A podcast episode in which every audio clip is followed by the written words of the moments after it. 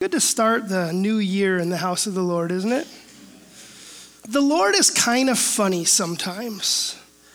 Um, just, just the way He coordinates things. This Mother's Day last year, um, it just happened on Mother's Day that we were teaching through 1 Peter chapter 3, where it was talking about the. Uh, the sons of God marrying the daughters of men, and kind of scholars believe that it was talking about demonic entities having intercourse with human women and this demonic offspring on Mother's Day. Like, like you couldn't have picked a weirder topic for Mother's Day. And um, this morning, as we get into the text, it's another interesting coincidence that we find ourselves in as we move into Judges chapter 11, as you'll see in a couple minutes. Um, let's pray before we get started. Heavenly Father, Lord, we pray that as we, um, as we get into Judges chapter 11 this morning, that you will, that you'll meet us. Admittedly, this is a, it's a bizarre text. There's some weird stuff going on here, Lord. But we pray that you would help us to see your hand in it and that we would see what you have for us, the lessons you want us to learn, and how we can apply them to our lives, Lord. Again, we just pray that you would be in our midst this morning. We ask that in your name, Jesus. Amen. So, this morning, we will be moving fairly quick through Judges chapter 11 and chapter 12. And primarily, we're going to be looking at the life and times, sort of the, the um, high and low points of this man, this judge by the name of Jephthah.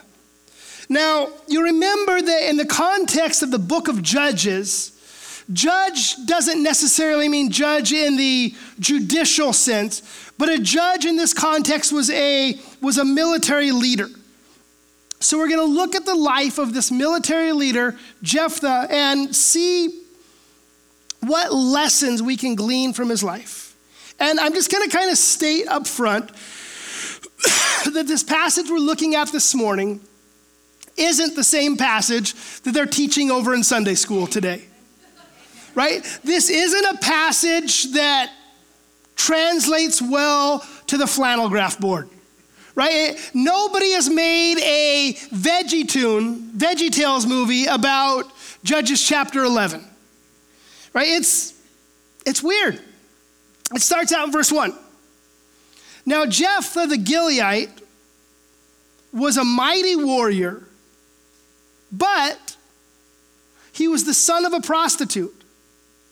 Gilead was the father of Jephthah. And Gilead's wife also bore him sons. And when his wife's sons grew up, they drove Jephthah out and said to him, You shall not have an inheritance in our father's house for you are the son of another woman. Then Jephthah fled from his brothers and lived in the land of Tob. And worthless fellows collected around Jephthah and went out with him. So we find this man, Jephthah, and we learn that he is a mighty warrior. Right? Right away, we learn something important about him right? Some of the judges, like Gideon, that God raises up, they are kind of just nobodies who God empowers. Jephthah's a little different in that he's already a mighty warrior. God lays hold of this man who already has these talents and this and this skill set. And um and we see that he is a he's a man of war right? Jephthah is a war fighter. He's a, he's a bad dude. It says, but he was the son of a prostitute. Now, in our culture, I don't think that we we don't really put a lot of weight on our family tree, right? We don't put a lot of weight on our on our family name. Right? And there really isn't a lot of stigma today if you are born out of wedlock. But in that day, your family name, your family line, your genealogy, that was everything. And Jephthah, being born of a prostitute, that put a major blemish on his name. See, we learned that, that Jephthah's dad, Gilead, he also had a wife, at least one, and he had sons with his legitimate wife. And those kids, those boys, they had a name. Like they had honor. They had a legacy. They had genealogy. And as those kids began to grow up, they, they came to, to scorn this Jephthah. They began to, to look down on him. And eventually, all of their scorn and all of their harassment and all of their, their persecution, it, it drove this poor boy away. Now, keep in mind that at this point, this boy, he had done nothing wrong, right? He couldn't control who his mom and dad were. But it seems like these brothers, it kind of seems like they were entitled little, little brats, doesn't it? Right? And, and, they, and they told them, You're going to have no part in our dad's inheritance. And you're not going to carry on the family name. You're not going to be a part of this house. You're not a real son. So Jephthah, he runs away. It says that he goes out into the wilderness, into the what really would have been the Badlands, and what would have been the, the wild west of, of Israel. And there's no indication of how old he was at this point. But I have to think that he was pretty young. Right? It seems like he was an adolescent at this point. And in my mind's eye, I imagine him 12, 13, 14 years old at this point. And he goes out into the wilderness and he begins living off the land and he survives. And this Jephthah, he gets real tough real fast. And as time goes on, Jephthah begins to sort of make a name for himself. And other outcasts, they start to gather around him. They, they band together. And scripture notes it says that they were worthless fellows or vain men. And it says that they went out with him. So, just to be clear what's going on here, Jephthah, he forms a gang. Right? He becomes a gang leader. Right? Most likely these are highwaymen. These are these are banditos. Right? They're out roaming the land. And probably similar to 1 Samuel chapter 25 with David and his band of men. And we don't know any specifics, it's just speculation, but it seems likely that they operated sort of as, as like mercenaries.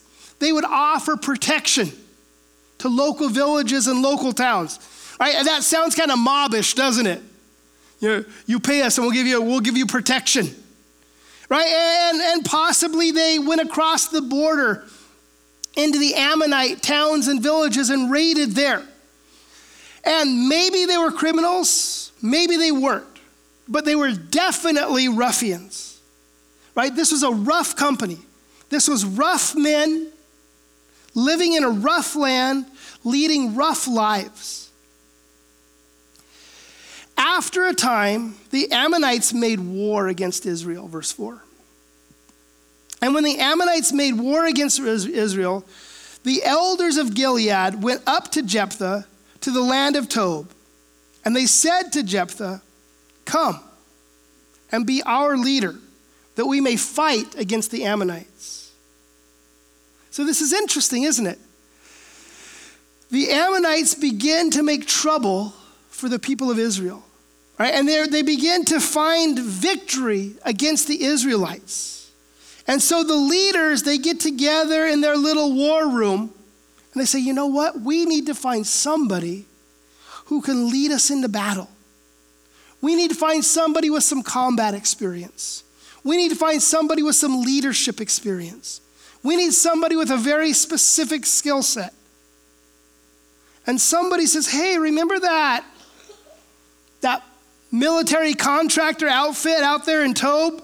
Remember all those outcasts? They, they formed that pretty effective fighting force. Uh, who was their leader again? And somebody says, oh, remember it was, it was that boy Gilead had with what's her name? And one guy kind of probably shamefully raises his hand. His name is Jephthah. He's my brother. We, we drove him out. Well, let's go ask him if, if he's willing to lead us. And they said to Jephthah, Come and be our leader, that we may fight against the Ammonites. But Jephthah said to the leaders of Gilead, Did you not hate me and drive me out of my father's house? Why have you come to me now when you were in distress? Jephthah says, Well, well, well, how the turntables? That's a little, some of you guys got that reference, some of you didn't. Um, he says, Well, look, you guys all hated me. Remember who I used to always taunt me and, oh, we know who your mama is. Jephthah, Jephthah, get out the door. Jephthah, Jephthah, your mama is a woman of ill repute. Um,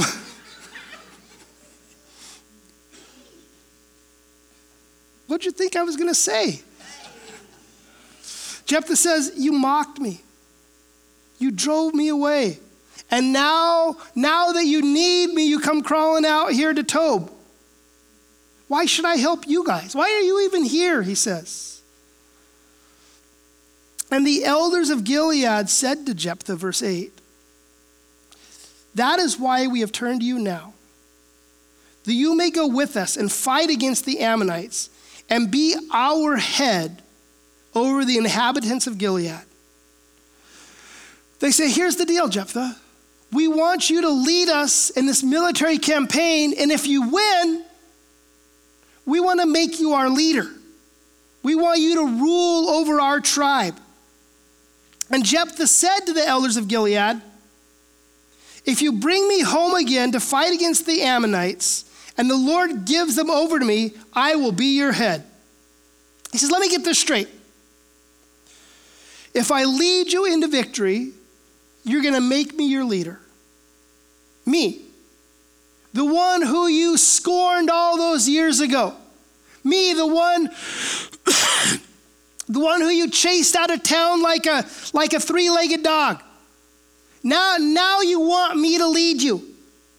And the elders of Gilead said to Jephthah, "The Lord will be a witness between us if we do not do as we say." So Jephthah went with the elders of Gilead, and the people made him head and leader over them. And Jephthah spoke all his words before the Lord at Mizpah. They say, Look, the Lord is our witness, Jephthah. We want to make you. Our... Jephthah, he acquiesces here. He says, Okay, I'll do it. So they go to this place called Mizpah. And you may remember Mizpah, it, it, comes up a lot in Scripture. It's the place where, where Jacob and Laban first came to their agreement and they made their covenant before the Lord. And this word Mizpah, it means to watch, as in the Lord is watching. As in, Lord, if you do wrong, and you break your word, the Lord will avenge me. Then Jephthah sent messengers to the king of the Ammonites and said, what do you have against me? That you have come to me to fight against my land. So, Jephthah, when he comes to power, he doesn't immediately send out his force recon guys, right? He doesn't immediately send out his special operations teams. First, he sends out an envoy and he and he tries diplomacy. He goes to the king, he says, Look, we're here just trying to live our lives. Why are you attacking us? Let's see if we can't come to an agreement. Let's see if we can't come to an arrangement before heads start rolling. And the king of the Ammonites answered the messengers of Jephthah. He said, Because Israel, on coming up from Egypt, took away my land, from the Arnon to the Jabbok to the Jordan. Now, therefore, restore it peaceably. Several hundred years previous to this, as we'll see in a minute, Israel had acquired some of the land of the Ammonites. So the king says, Look, if you'll just give us back our land, give us back the land that you stole when you arrived from Egypt, there'll be peace.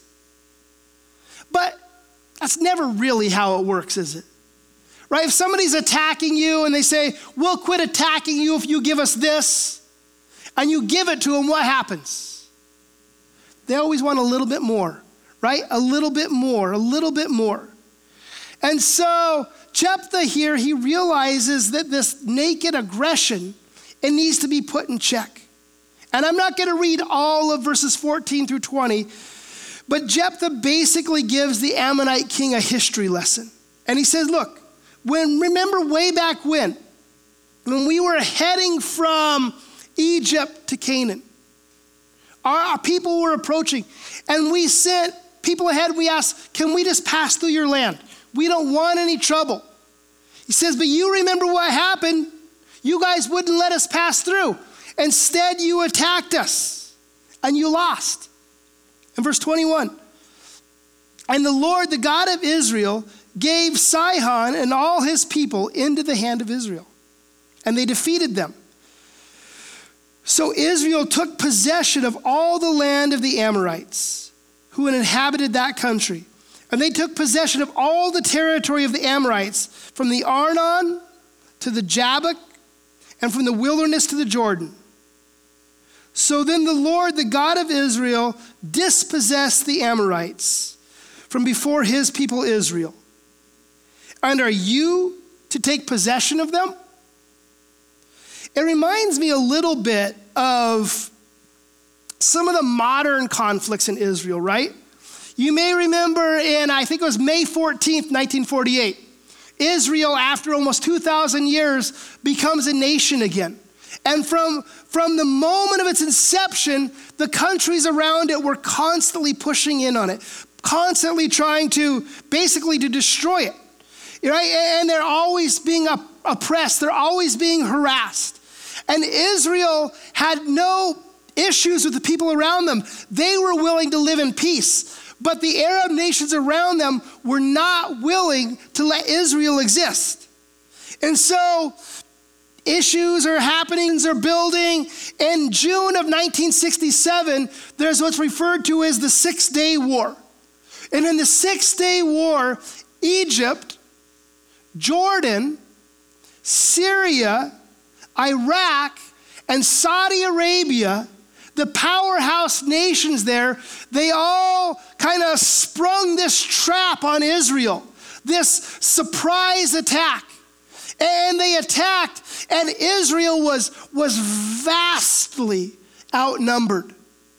Israel was vastly outgunned. Most of the Arab nations, they had the most modern Soviet weapons of the time. And Israel had a bunch of old French fighter jets and some old British guns, vastly outgunned. And against all odds, Israel drove back those five nations. And in the course of that, guess what happened? The, the, their land holding quadrupled. Over the course of this, they took back the West Bank and the Gaza Strip they took back the Golan Heights. And now, all those nations who lost all that territory, you know, they complain. Oh, we were wronged. Oh, we deserve to get our land back. Oh, woe is me. And what was their whole point in that war? They wanted to destroy Israel, right? They wanted to annihilate Israel. And they lost, and they lost a whole bunch of land. And now they're crying that they want it back. But guess what? That's not how it works, is it? That's not how it works in warfare. That's not how it works in the real world, right? If you lose a battle and you lose land, it belongs to the other guy. And that's exactly what happened here in Judges chapter 11. And so Jephthah, he's being diplomatic and he says, Look, the Lord, He gave us this land in war. He gave us the victory, and we, we, we, we took this as our territory. He says, You want it back? Molon Labe, boys. Come and take it. You want it back? Come try to get it. In verse 24, he says, Will you not possess what Chemosh, your God, gives you to possess? And all that the Lord our God has dispossessed before us, we will possess.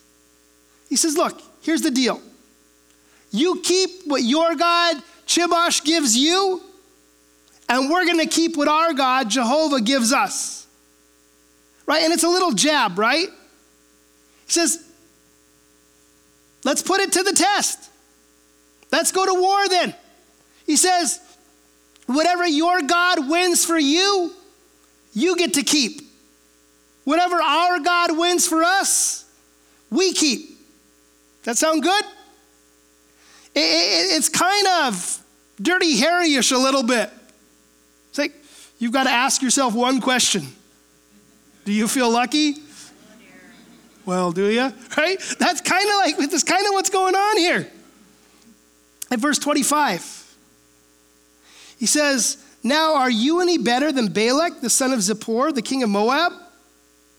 Did he ever contend against Israel? Or did he ever go to war with them? While Israel lived in Heshbon and its villages, and the Aroer and its villages, and in all the cities that are on the banks of Arnon, 300 years, why did you not deliver them within that time? Says, You've had 300 years to deal with this. I, therefore, have not sinned against you, and you do me wrong by making war on me. The Lord, the judge, decide this day between the people of Israel and the people of Ammon. And the king of the Ammonites did not listen to the words of Jephthah that he sent to him. The king of Ammon here, he, he wouldn't listen to reason. And so war ended up being the only other recourse. And I think that that's the sad reality sometimes, right? War, fighting, conflict should be avoided as much as possible. But sometimes it's unavoidable. I mean, I think as Christians, in regards to war, we should be pacifists as much as is possible, right? War is tragic, the human cost is tragic.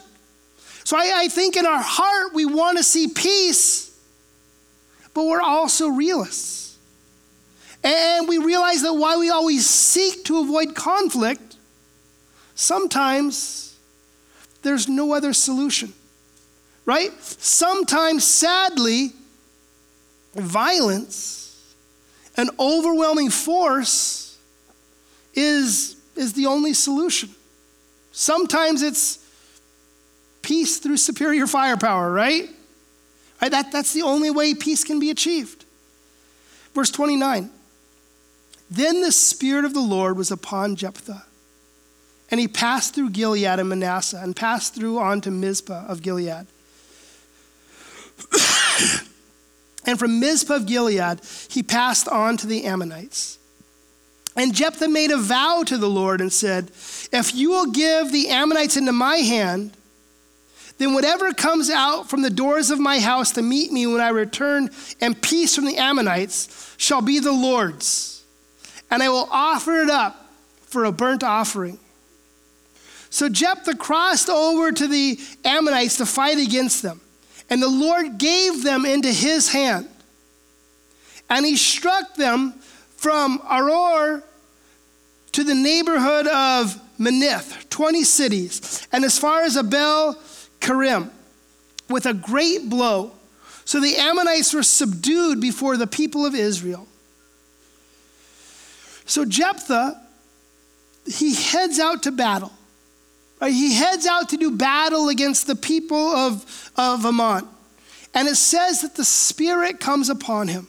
He's empowered by the Holy Spirit here. Now remember, in the Old Testament, people, the followers of God, didn't have the permanent indwelling of the Holy Spirit that Christians have today. Right? They didn't have the Holy Spirit residing within them. That didn't happen until after Pentecost in Acts chapter 2.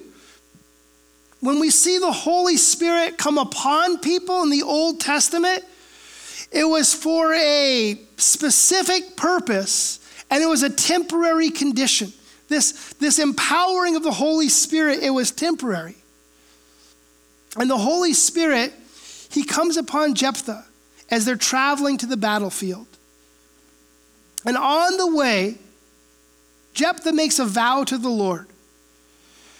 He says, Listen, Lord, if you'll give me victory, if you will but help me win this battle, when I get home, he says in verse 31, then whatever comes out from the doors of my house to meet me when I return in peace from the Ammonites shall be the Lord's. And I will offer it up for a burnt offering. So Jephthah goes on and he wins this great victory. It says that he struck them with a great blow and he subdued the Ammonites. And so far, things are going pretty well for Jephthah, aren't they? right? He was an outcast, he was an orphan, right? He was a mercenary. And what happens? He gets elected mayor by the very people who rejected him. He wins this great victory.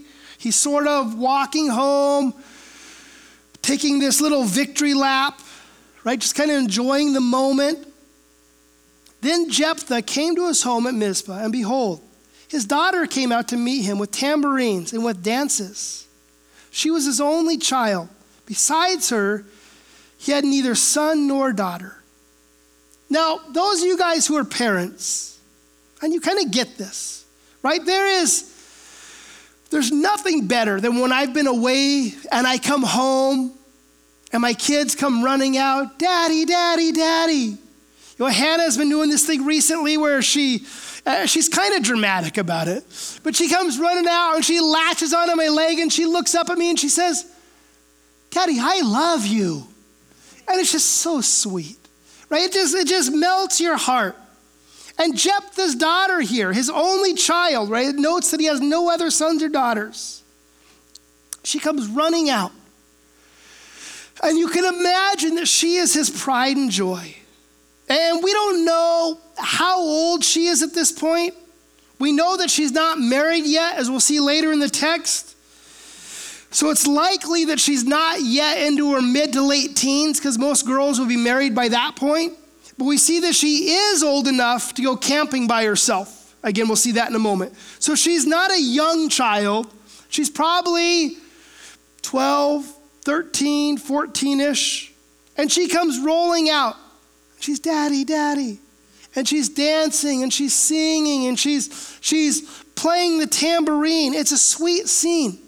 She's rejoicing that her, her dad is returning home from war and that he's returning in victory. And as soon as he saw her, he tore his clothes and said, Alas, my daughter, you have brought me very low and you have become the cause of great trouble for me. Now, did she, was she the cause? No, she wasn't the cause at all, was she? For I have opened my mouth to the Lord, and I cannot take back my vow. So Jephthah, he sees his little girl come out dancing, and his heart breaks within him. It says that he tears his clothes. And in that day, in that culture, that was a sign of, of great mourning and of great anguish. And he says, You have brought me low, sweetheart. You have become a source of great trouble. Why? Well, remember back in verse 31, right? He says, Then whatever comes out from the doors of my house to meet me when I return in peace from the Ammonites shall be the Lord's, and I will offer it up for a burnt offering. Jephthah had vowed to offer the first thing that he saw to the Lord, undoubtedly thinking he was going to see a goat or a lamb or a chicken or something. And he certainly wasn't expecting his baby girl to come out. And so he's in anguish here. And she says to him, verse 36, My father, you have opened your mouth to the Lord. Do to me according to what has gone out of your mouth. Now that the Lord has avenged you on your enemies, on the Ammonites. So she said to her father, Let this thing be done for me. Leave me alone for two months, that I may go up and down on the mountains and weep for my virginity, I and my companions. So he said, Go. Then he sent her away for two months, and she departed, she and her companions, and she wept for her virginity on the mountains. And at the end of two months, she returned to her father, who did with her according to his vow that he had made. She had never known a man. And it became a custom in Israel that the daughters of Israel went year by year to lament the daughter of Jephthah, the Gileadite, four days in the year.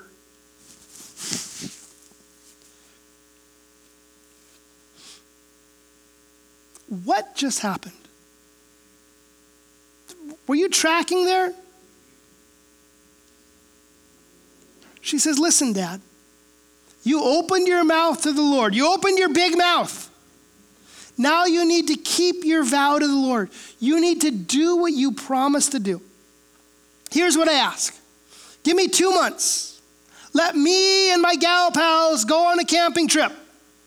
We're going to go to the mountains for a couple months and weep for my virginity. and he says, okay. She goes away and weeps for her virginity.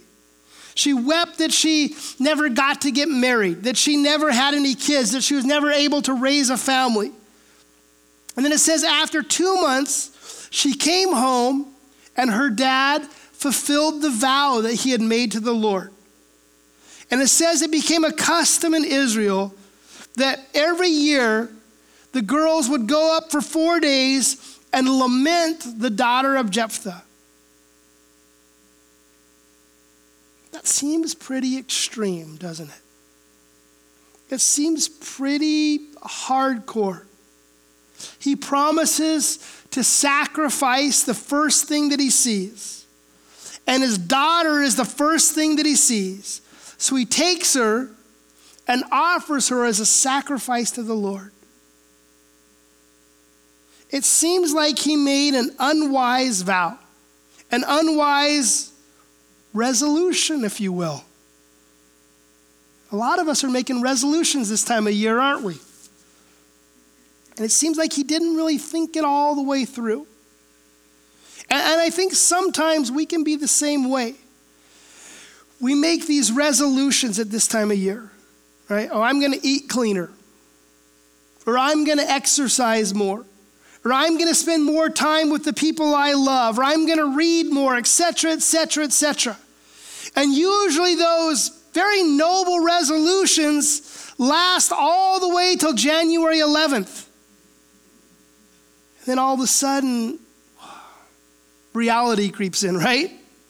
And oftentimes, we make spiritual resolutions as well. Oftentimes, we make promises and vows to the Lord. Lord, I, I promise this year I'm going to read my Bible every day. Lord, I promise this year I'm going to give consistently. Lord, I promise this year I'm going to serve in the children's ministry. Lord, if, if you get me out of this situation that I'm in, I promise that I will blank, blank, blank. Right? And, and all of those vows, they're, they're made with good intentions. Right? The heart of the vow is good. But so often we don't follow through. We don't keep our promises to God. And I think that God takes that seriously. And I think Jephthah understood the sanctity of making vows before the Lord. David writes in Psalm 15, O Lord, who shall sojourn in your tent? Who shall dwell on your holy hill? He says, Who's going to dwell with you, Lord? He said, He who walks blamelessly and does what is right and speaks truth in his heart, who does not slander with his tongue and does no evil to his neighbor, nor takes up a reproach against his friend, and whose eyes a vile person is despised, but who honors those who fear the Lord, who swears to his own hurt and does not change. David says, Who's going to dwell with the Lord? And he gives a list of people. He says, Those who walk blamelessly, those who walk upright, who do what's right, those who speak the truth, those who don't slander, those who don't do evil. And the last thing he says there in verse 4 He who walks, he who swears to his own hurt and does not change. He says, God honors those who make a commitment and then keep their commitment even when circumstances change who keep a commitment even when it hurts. And frankly, that's tough, isn't it? It's easy to keep commitments when they're easy to keep. Right? It's easy to keep your commitments when life isn't throwing you curveballs. But it's a lot harder to keep your commitments, to keep your vows to the Lord when life starts to fall apart when your relationships sour, when the economy changes, when all these things starts to happen. And scripture says the Lord blesses those who keep their commitments to him. And Jephthah kept his commitment to the Lord. But does that mean that he sacrificed his daughter? Is that what actually happened here? Now, upon just a simple plain reading of it, it does seem like that's what happened, right? And scholars and commentators, they're pretty equally split on what actually happened here. Some scholars, some commentators believe that he did exactly what it seems like it implies that he did that he sacrificed his daughter to the Lord, that he slaughtered her, and that he offered her up as a burnt sacrifice to the Lord. But there are some scholars, both Jewish rabbis and great Christian thinkers from the past and present who hold a different interpretation of what happened. And so I'm going to unpack this for a couple minutes and kind of give you a little different scenario. Now, no one on either side of the argument is arguing that Jephthah didn't make his vow in, in poor judgment. But as we examine the text in detail, there, were, there are a couple of, uh, of things that emerge that might give us a different outcome. Let's look at verse 31 again. Then, whatever comes out from the doors of my house to meet me when I return in peace from the Ammonites shall be the Lord's, and I will offer it up for a burnt offering. Now, when he says the doors of my house, that's kind of an interesting phrase because that word door, it can mean door, like the door to your house, but it can also mean sort of like the, the gate of an enclosure.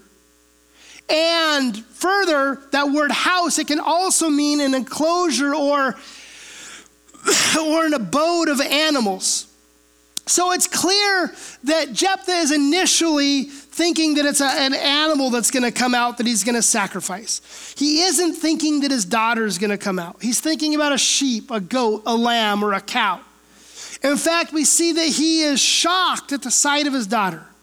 It's not what he expected to see. And know what the text says it says, Whatever I see, it shall be the Lord's, and I will offer it up for a burnt offering. And this whole argument here, it hinges on the word and there in our English text. Because according to the Hebrew grammar that's at play here, that word and could just as easily and just as correctly be translated or. So you see the difference there? And that totally changes the meaning. It goes from, it will be the Lord's and I will sacrifice it, to, it will be the Lord's or I will sacrifice it. Right, that's a huge difference. And we'll unpack that a little more in a moment. Look at verse 40. It says, The daughters of Israel went year by year to lament the daughter of Jephthah the Gileadite four days in the year. Again, this word lament, this Hebrew word here, almost everywhere else the word is used. It means to, to commemorate or to celebrate. So here's the scenario that's proposed Jephthah, when he made this vow to the Lord, he said, I will either give whatever I see to the Lord or I will offer it as a sacrifice. And since it was his daughter that he saw, he opted for the first option that he was going to give his daughter to the Lord, that he was going to make an offering. And this was a common practice in the Old Testament. Back in Leviticus chapter 27, a person could vow themselves to the Lord, or a person could vow a, a family member to the Lord. And then, according to Old Testament tradition, that person could then purchase, redeem that person back from that vow. And it was largely a, a ceremonial act. And some would believe that, that Jephthah vowed his daughter to the Lord in this sense, and that he dedicated her to, to serve in the tabernacle, and he left her there in permanent service to the Lord. And we see in Exodus chapter 38, and again in 1 Samuel chapter 2, that this was a, a common practice among women, usually widows who, who served in the tabernacle. It was sort of like almost an, an Old Testament nunnery. And David Guzik notes that, again, typically these were older women, and so they were referred to as the women who assembled at the door of the tabernacle of meeting. They were very literal, right? Not very creative in their naming. But it's thought that he dedicated his daughter to serve there in the tabernacle. And that makes sense again according to the sort of the context of the scripture here. Right? His daughter and her friends were grieved. But why does it say in the text that they were grieved? Does it say that, that they grieved because she was about to be sacrificed on the altar? What does it say? They were grieved because of her virginity.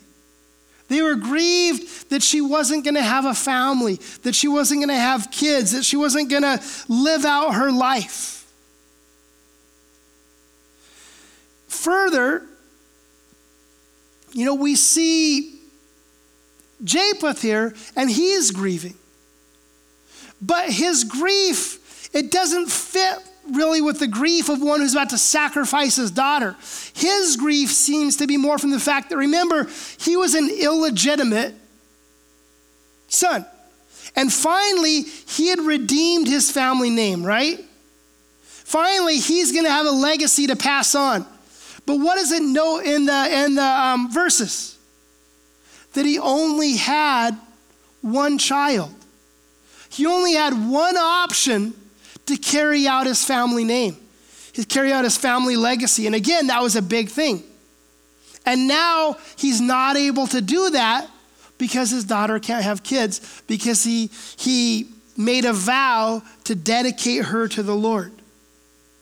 Right? And so all that, it seems to fit pretty well into the evidence that he dedicated her, not sacrificed her. And I think there's one more point to consider. I'm going to read a couple verses from the Old Testament. Deuteronomy chapter 18 and verse 10. There shall not be found among you anyone who burns his sons or his daughters as an offering, anyone who practices divination or tells fortunes or interprets omens or is a sorcerer. Leviticus 18:21 You shall not give any of your children to offer them to Molech, and so profane them, so profane the name of your God. I am the Lord. Now, you may or may not know when the people would offer their children to Molech, what they would do is they would offer them as a burnt sacrifice to this false god. Again, Deuteronomy chapter 12, verse 31. You shall not worship the Lord your God in that way. For every abominable thing that the Lord hates, they have done for their gods. For they even burn their sons and daughters in the fire to their gods. So it's very clear in the Old Testament that anyone who commits human sacrifice, particularly sacrifices their own children, does an abominable thing to the Lord, right? And it seems like, well, duh. Of course that's terrible, right? But it's a very common practice among the pagans of those days. What do we find in Hebrews chapter 11? Remember in Hebrews chapter 11, it's often referred to as, as the hall of faith. Right? In Hebrews chapter 11, probably Paul, he lists out all of the great players of the Old Testament, all of the great men and women of faith. And only a select few make the cut. And guess who makes the cut as a great man of faith in Hebrews 11:32? Our man Jephthah here. Does it seem likely that if he had sacrificed his daughter on the altar and committed a great abomination before the Lord, that he would have been commended to the hall of faith? It doesn't seem like it. And for all those reasons, I lean towards the second interpretation that he dedicated his daughter to service at the tabernacle rather than actually right sacrifice her and burnt her on the altar. Am I certain? No. But it does seem like it fits better with the text, with the culture, and with the heart of God. Chapter 12 is sort of an addendum, and we're going to just brush through it really quick. I'm not even going to read, I'm just going to kind of summarize it real quick. After Jephthah gets back from this great victory, the men of Ephraim, they hear about the battle and they get all worked up. And they say, How come, how come you didn't call us to help you in the battle? How come you stole all the glory? And Jephthah says, Well, actually, I did call you guys and you didn't come. So I took matters into my own hands, and the Lord gave me the victory. So he says to him, Why are you here disputing with me on this day?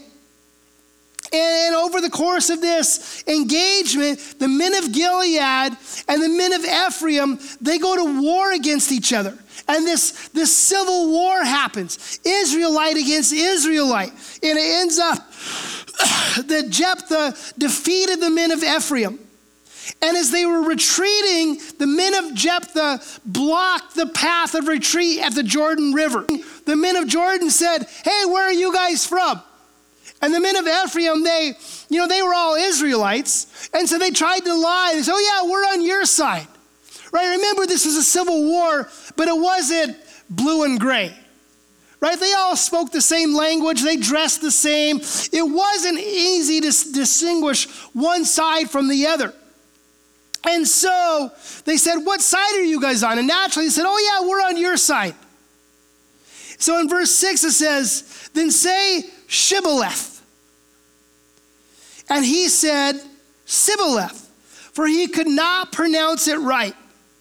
Then they seized him and slaughtered him at the fords of the Jordan.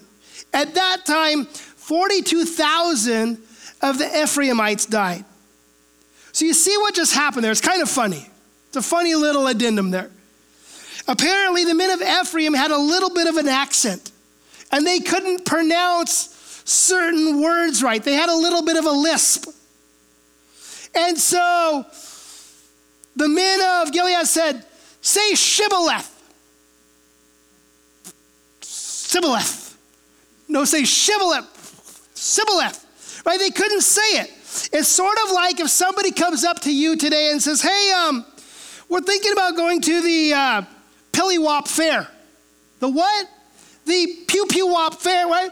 Right? People who are from the region, They don't know how to say our names right. Puyallup and Stillaguamish and all, you know, all these weird words. Right? And so that's sort of what's going on there. Another example, one of my good buddies growing up, he was a Mexican kid. His name was Oscar. And it wasn't until much later in life that I realized my best friend Oscar was illegal. But he, he, he had a pretty distinct accent. And me and Oscar, we were both kind of into cars at the time. And he said to me one day, he said, he said, Yol. He couldn't pronounce his J's. He says, Yol, I want to buy a Chevy Nova. I said, what? He says, I want to buy a Chevy Nova. Uh, and I, I, said, I said, what, Oscar? And he said, you know what? Chevrolet. A Chevrolet Nova. He wanted a Chevy Nova. And, you know, and, and he was kind of self conscious sometimes about his accent, right? He, he couldn't hide it. And it's sort of the same idea here. The Gileadites, they couldn't, or the, the Ephraimites, they couldn't hide from the Gileadites who they really were. And so once it was determined, it says that they put to death 42,000 men that day. Now that's sad, isn't it? Isn't that a sad close to the chapter? Jephthah may have killed more of his own countrymen than he did the Ammonites. And jealousy and envy, they're ugly things, aren't they? So that's it. That's chapters 11 and 12. What, what, what lessons can we apply from this bizarre chapter in Scripture? What, what can we take home with us? First, five things I want to touch real quick. First, your past doesn't matter, right? Your heritage, your, your family tree, your family of origin, it doesn't matter to the Lord. And maybe you've done 23andMe or Ancestry.com and found out that all of your distant relatives were convicts and criminals, a bunch of crooks and thieves and liars. That doesn't stop the Lord from using you. Right? That's not what he's looking for. He's looking for willing hearts. Right? This man Jephthah, he was born he was born of a prostitute. He was an outcast. But do you know who else descended from a prostitute? King David, King Solomon, and by extension, Jesus, right? You are not disqualified to serve the Lord because of where you came from. You're not disqualified to serve the Lord because you have kind of a sketchy past. Right? That's not what the Lord is looking at. Second, it seems in Scripture like the Lord is inclined towards the underdog, doesn't it? It seems like so often in Scripture that's the case. The Lord doesn't use the most likely candidates to accomplish His will. We see here, He uses the illegitimate son of this Gileadite. Jesus, when he's selecting his disciples, he certainly doesn't pick the most accomplished men, does he? He doesn't pick the most learned scholars of the day. He picks zealots, terrorists, insurrectionists. He picks, he picks fishermen. I don't know if you've hung around fishermen. They're usually a little coarse. I don't mean guys who are out catching trout on the weekends. I mean like professional fishermen, right? Sailors. You know, he, he picks tax collectors. He picks kind of from the bottom of the barrel, it seems. The Lord uses the most unlikely candidates to accomplish his will. And I don't know about you guys, but that gives me hope. Right? That gives me a, a, a reason to move forward.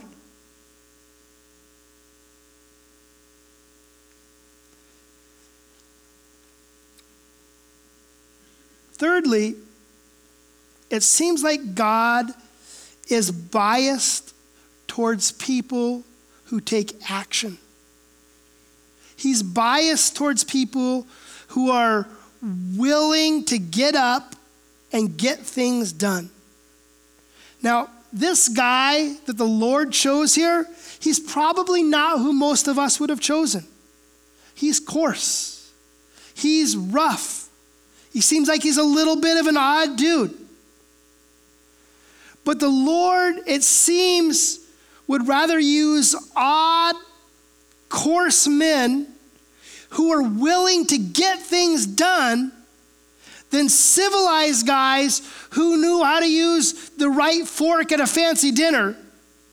Right? He seems like he's willing to use these other guys because they're willing to take action versus guys who are who are polite and cultured but refuse to take action, who don't want to get anything done on behalf of the Lord.